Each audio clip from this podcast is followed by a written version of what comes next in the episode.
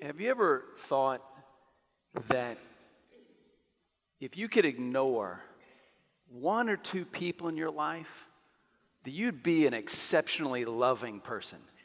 You, you ever felt like that?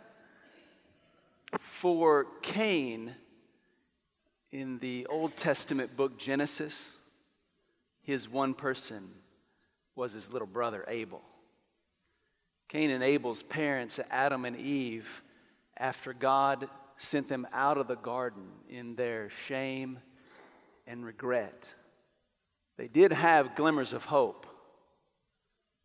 You see, God had covered their shame by giving them garments, great display of mercy. God had commissioned them to go and cultivate the land and to have a family. They had a sense of purpose. And God had even given Eve a promise. He said to Eve, A descendant of yours would crush the head of that serpent deceiver. You ever wonder what it was like for Eve when she had her firstborn and held Cain in her arms? I wonder if she thought, this boy is the answer to God's promise. How broken she must have felt when she realized Cain was not the answer, but he was under the same spell of that deceiver. Cain and Abel had grown up and they were offering sacrifices to God. And Cain offered some of his fruit or grain to the Lord, and Abel offered a firstborn of his flock. And God, in his sovereign wisdom, accepted Abel's sacrifice, but did not accept Cain's sacrifice. And this sense of rejection infuriated Cain. But God, in His mercy, came to Cain and said to Cain, Cain, sin is crouching at your door. It desires to have you. But it doesn't have to be like that. God was inviting Cain into the same favor that his brother Abel experienced.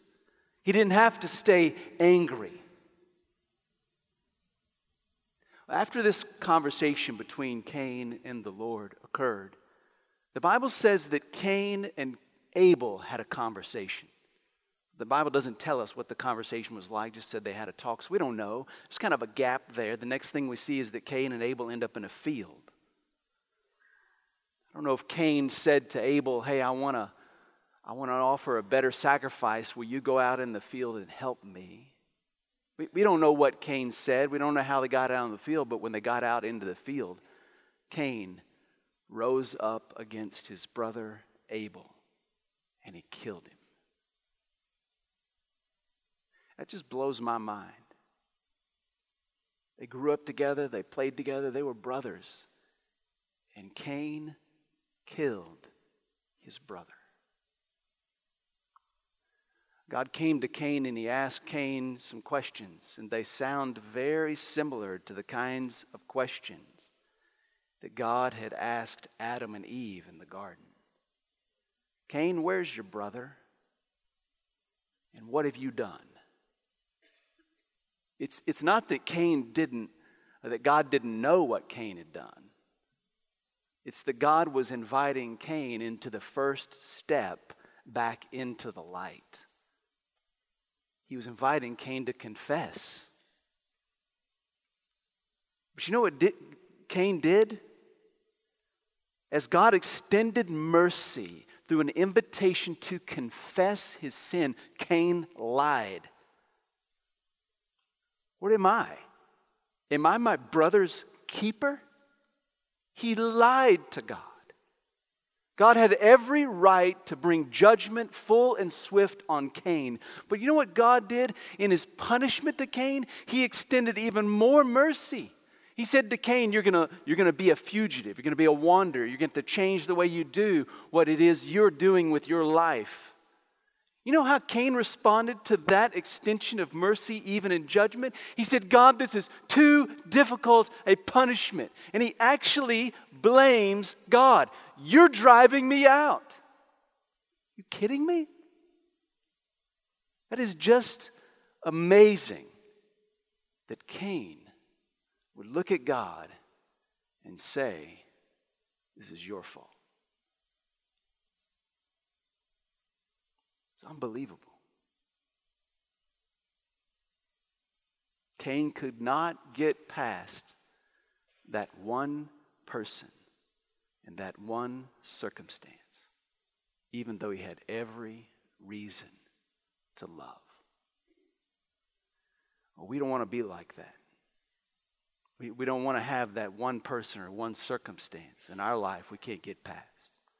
And before you conclude that you're not like Cain, that we would never do anything like he did, remember that Jesus said in Matthew chapter 5 in the Sermon on the Mount, he said, If you're angry with your brother, even enough to call your brother some names, you are guilty enough to be thrown into hell. Jesus wants us to love everyone, no exceptions. I'm really grateful that Jesus wants to help us with that kind of obedience. So let's read together 1 John chapter 3 starting in verse 11. 1 John chapter 3 starting in verse 11.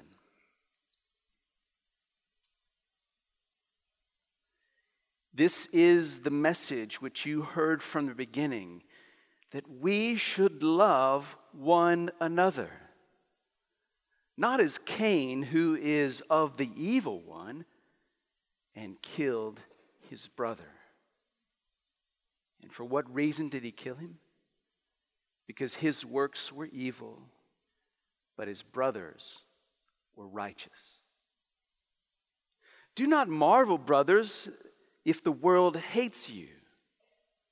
We know that we have passed from death into life because we love the brothers. The one who does not love remains in death. Everyone who hates his brother is a murderer. And you know that no murderer has eternal life abiding in him.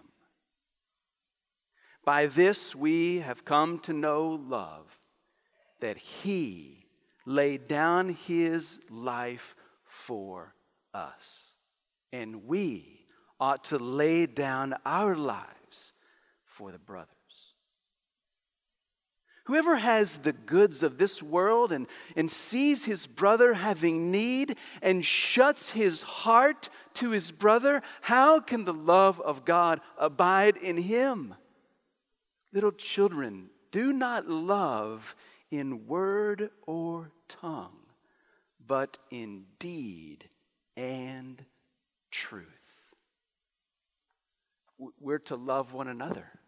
We know we should, and we know that that's what God wants from us. And for most of us, with the exception of one or two people, we're probably doing a pretty good job.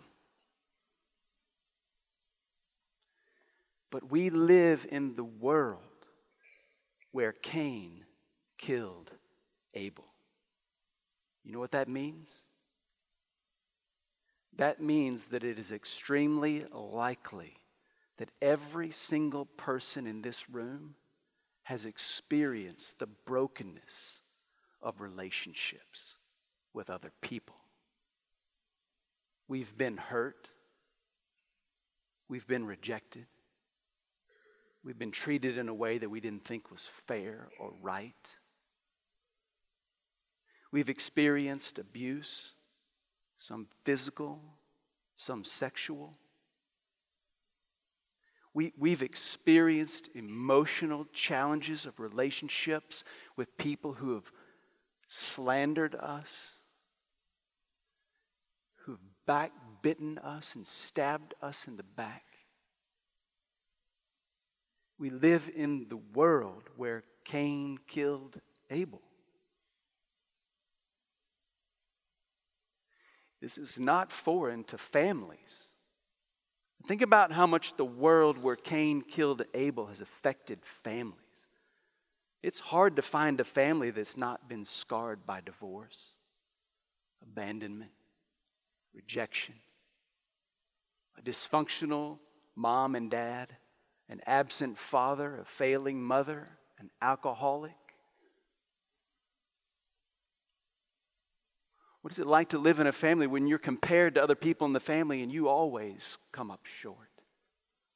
What's it like in the family to have expectations levied on you that you'd never be able to meet? I wish it weren't true, but even the church is not immune to these kinds of broken relationships. You think about the church, the church is the place where we are supposed to have the closest relationships where we have the highest expectations of other people because of their confession of Christ, and where we're supposed to be the most vulnerable about who we are. Do you think we're going to escape the brokenness that can come in relationships? I mean, church is the place where you can experience hurt and pain. Where someone can say something or do something to you and you think they should know better. This is the church. And it can be a deep wound. The relationships that we're in, in the church and in the family and in this world, they can move us more naturally down the path of hate and anger than we can move towards love. And the crazy thing about living in this world where Cain killed Abel is it really is, for most of us, about one or two people. And it'd just be a lot easier if we could ignore those two people, right? But, but Jesus wants us to love one another with no exceptions. And this no exceptions perspective is absolutely essential. I want you to look at how important it is to have this perspective no exceptions. I'm going to love everyone. Look at verse 11 again says, This is the message which you heard from the beginning. Here's the message from God. This is what God wants for us. We should love one another. This is God's command. No exception is essential because this is what God wants for us. Look at verse 14. We know that we have passed from death into life because we love the brother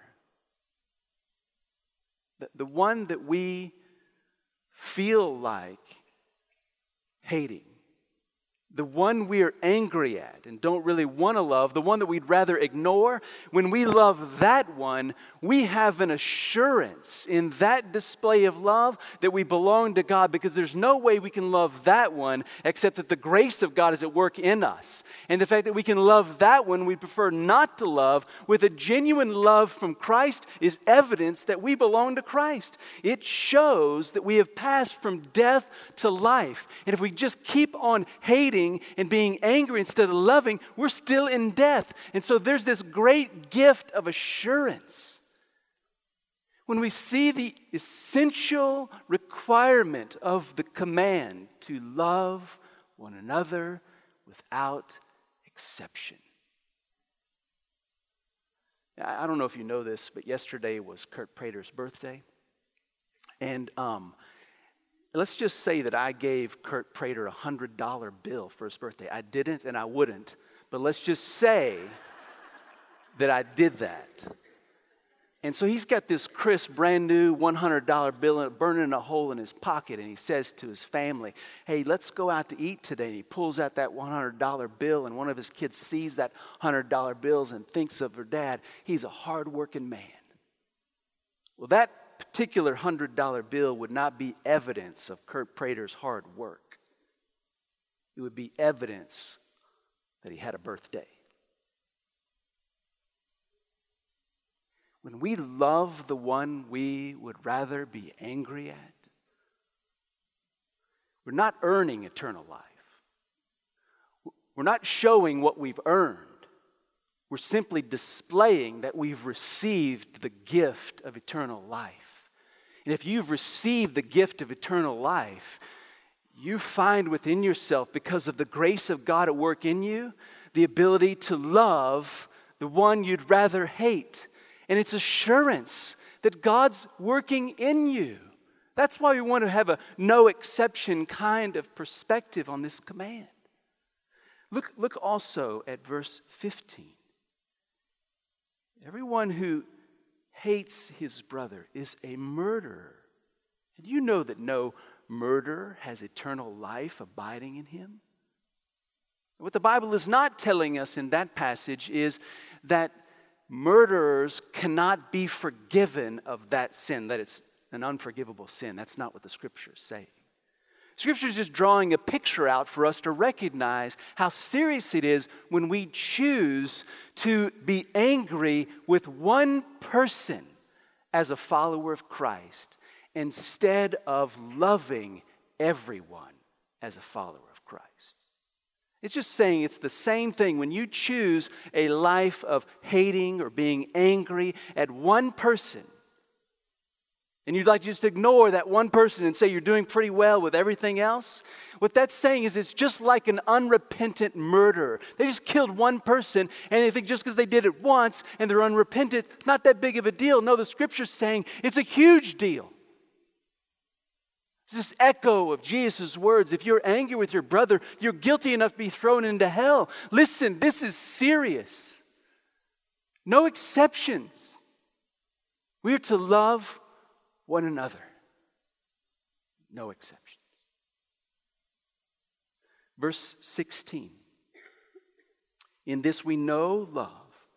He, Jesus, laid down his life for us. We ought to lay down our life for the brothers. You, you know why it's essential to have no exception perspective on this command? Because if you've experienced the love of God through the death of Christ for your sins, how can you not love your brother? No matter what your brother has done. No exception.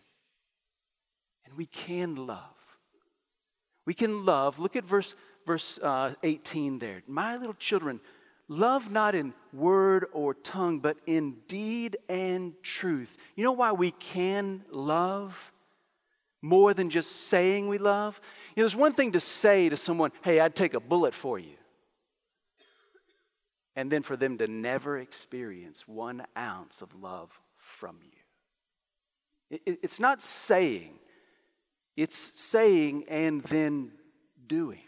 It's the kind of love you experienced from Christ because Christ loved you when you were unlovable, because Christ loved you when you were his enemy. You know what it's like to then love someone who does not love you.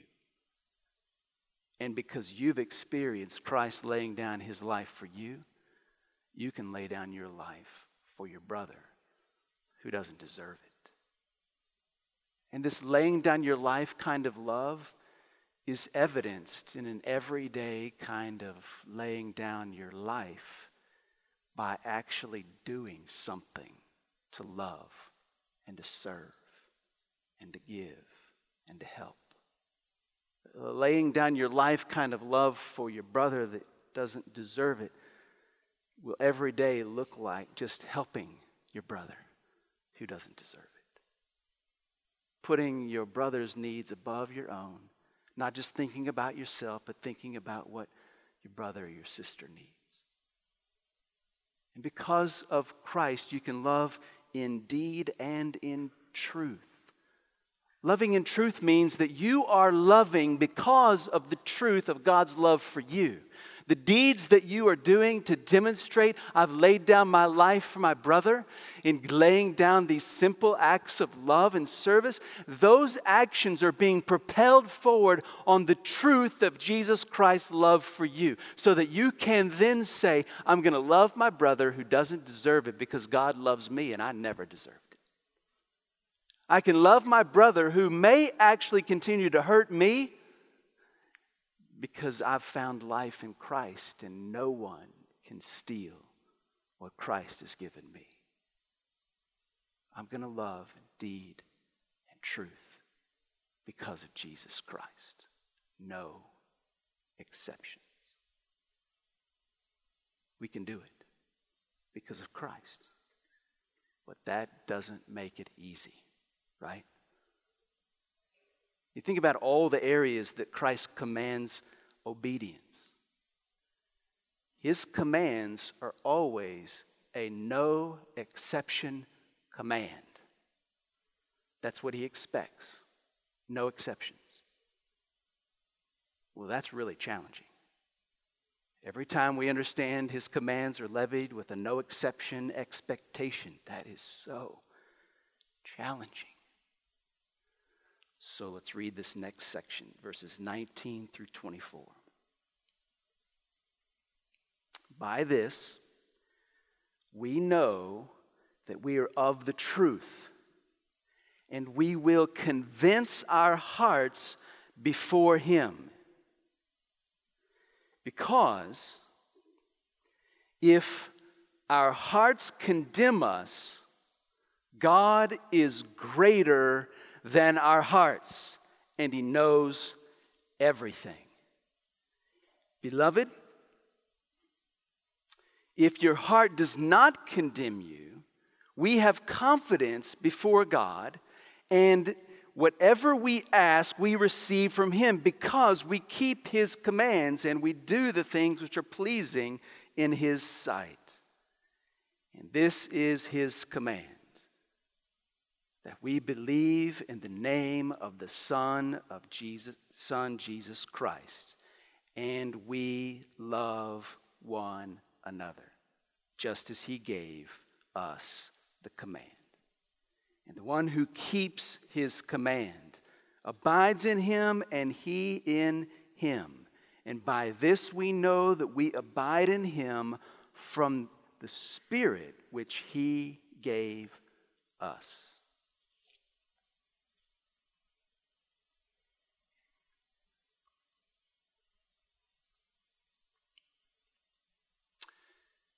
There are times when we are moving forward in our faith in Christ and we are moving towards obedience. And that forward movement in our life is overshadowed by the cloud of our shortcoming. Have you been there?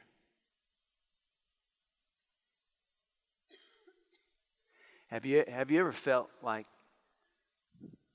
you may think I look really spiritual right now on the outside, but if you knew what was churning on the inside, I wouldn't look nearly what you think I look like right now. I'm, I'm failing more in the faith than I care to admit. Have you ever had those kinds of thoughts? Have you ever thought about, hey, I know that I'm trying, but here in my failure, I feel my failure more than I feel my successes. And I don't feel very spiritual right now. In fact, how I describe what I feel right now in my life is that my heart is condemning me. Have you ever been there? Have you been at a place where you think, I don't even feel like praying because I don't know that my prayers and the words I'm going to utter to the Lord really mean anything because I can see what I've been doing in my life and I don't feel like I'm very close to the Lord right now.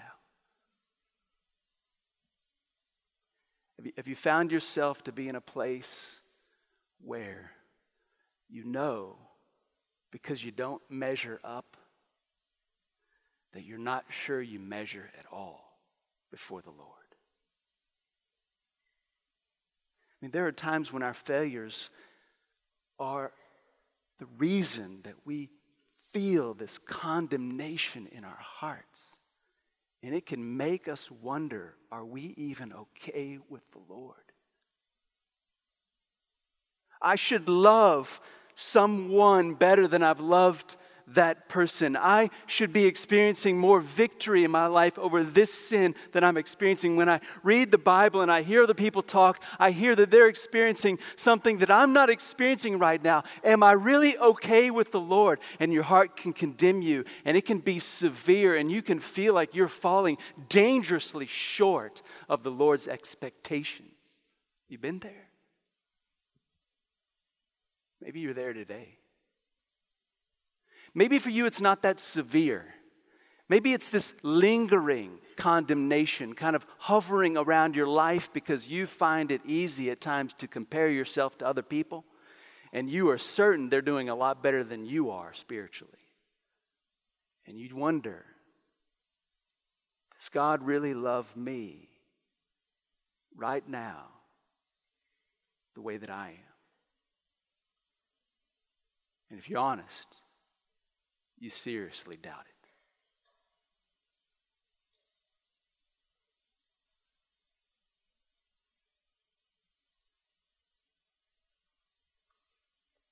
I have good news.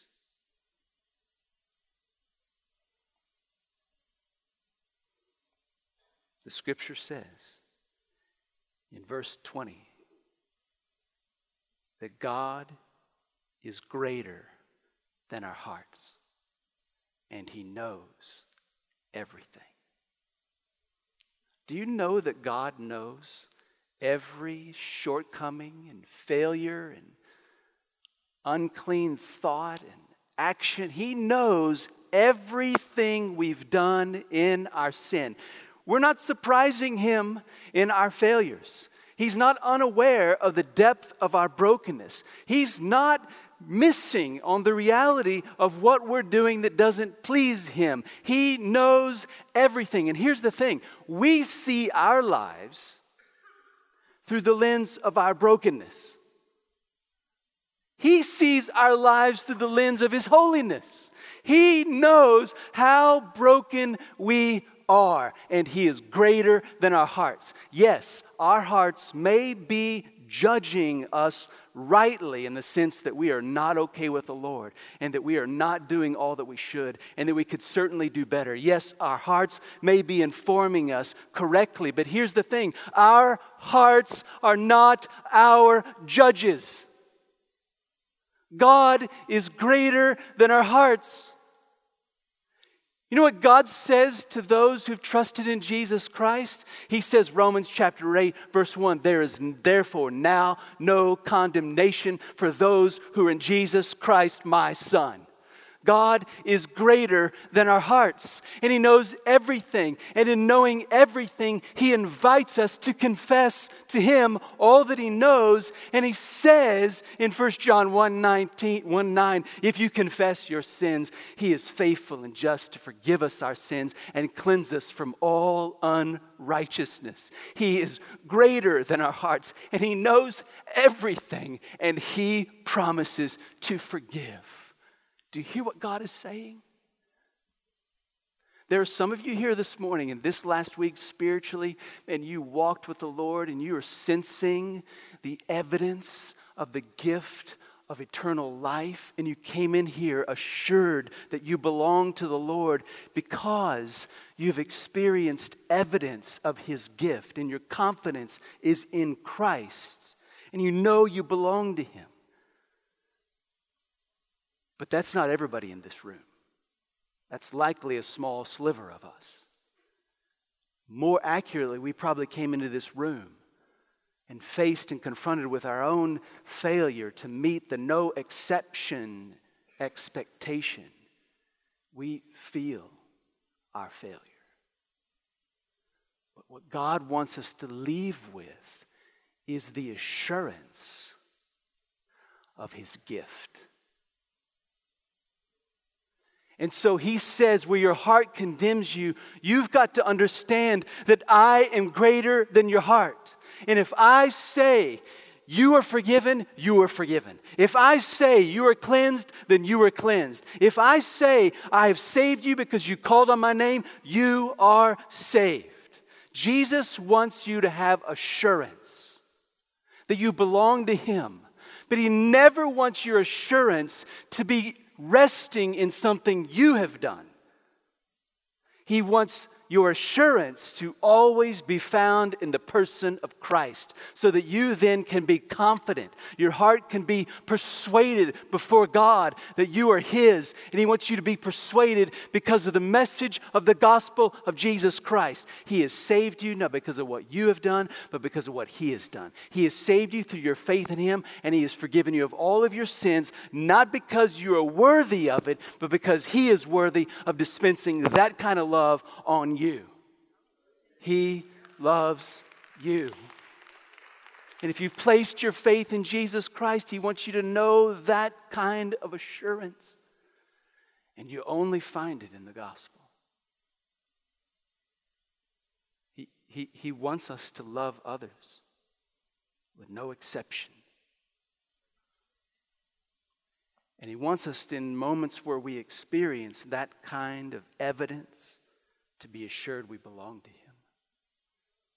But He also wants us in the moments we don't experience that kind of evidence because our failure overshadows His work to be no less assured that we belong to Him because He is greater than our hearts. It's from that confidence that rests in the gospel that we are then to ask whatever it is we want to ask, and He will answer. You know what I've found in my own life? Is that oftentimes my requests, out of the condemnation of my heart, are requests for God to help me in the areas I'm struggling.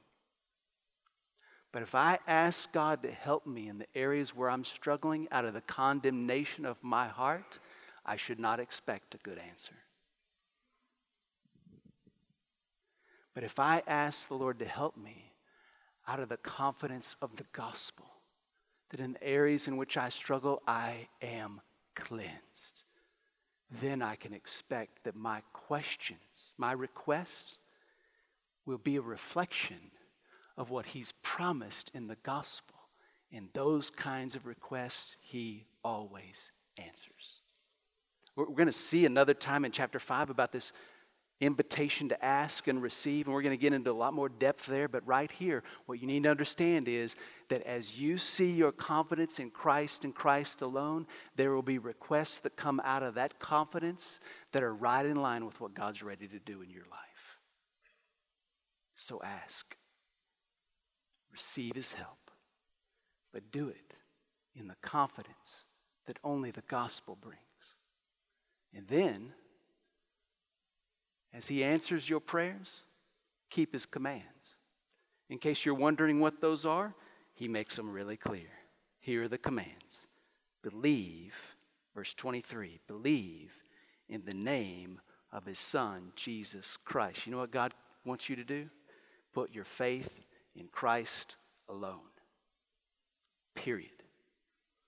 And then just love people with no exception. That's what it means to abide in Christ. To keep circling back to the confidence that the gospel brings. And out of the confidence that the gospel brings, ask for God's help. And when his help arrives, keep on trusting in Christ and Christ alone and loving people that otherwise you wouldn't love. That's a display of the gospel that the world needs to see.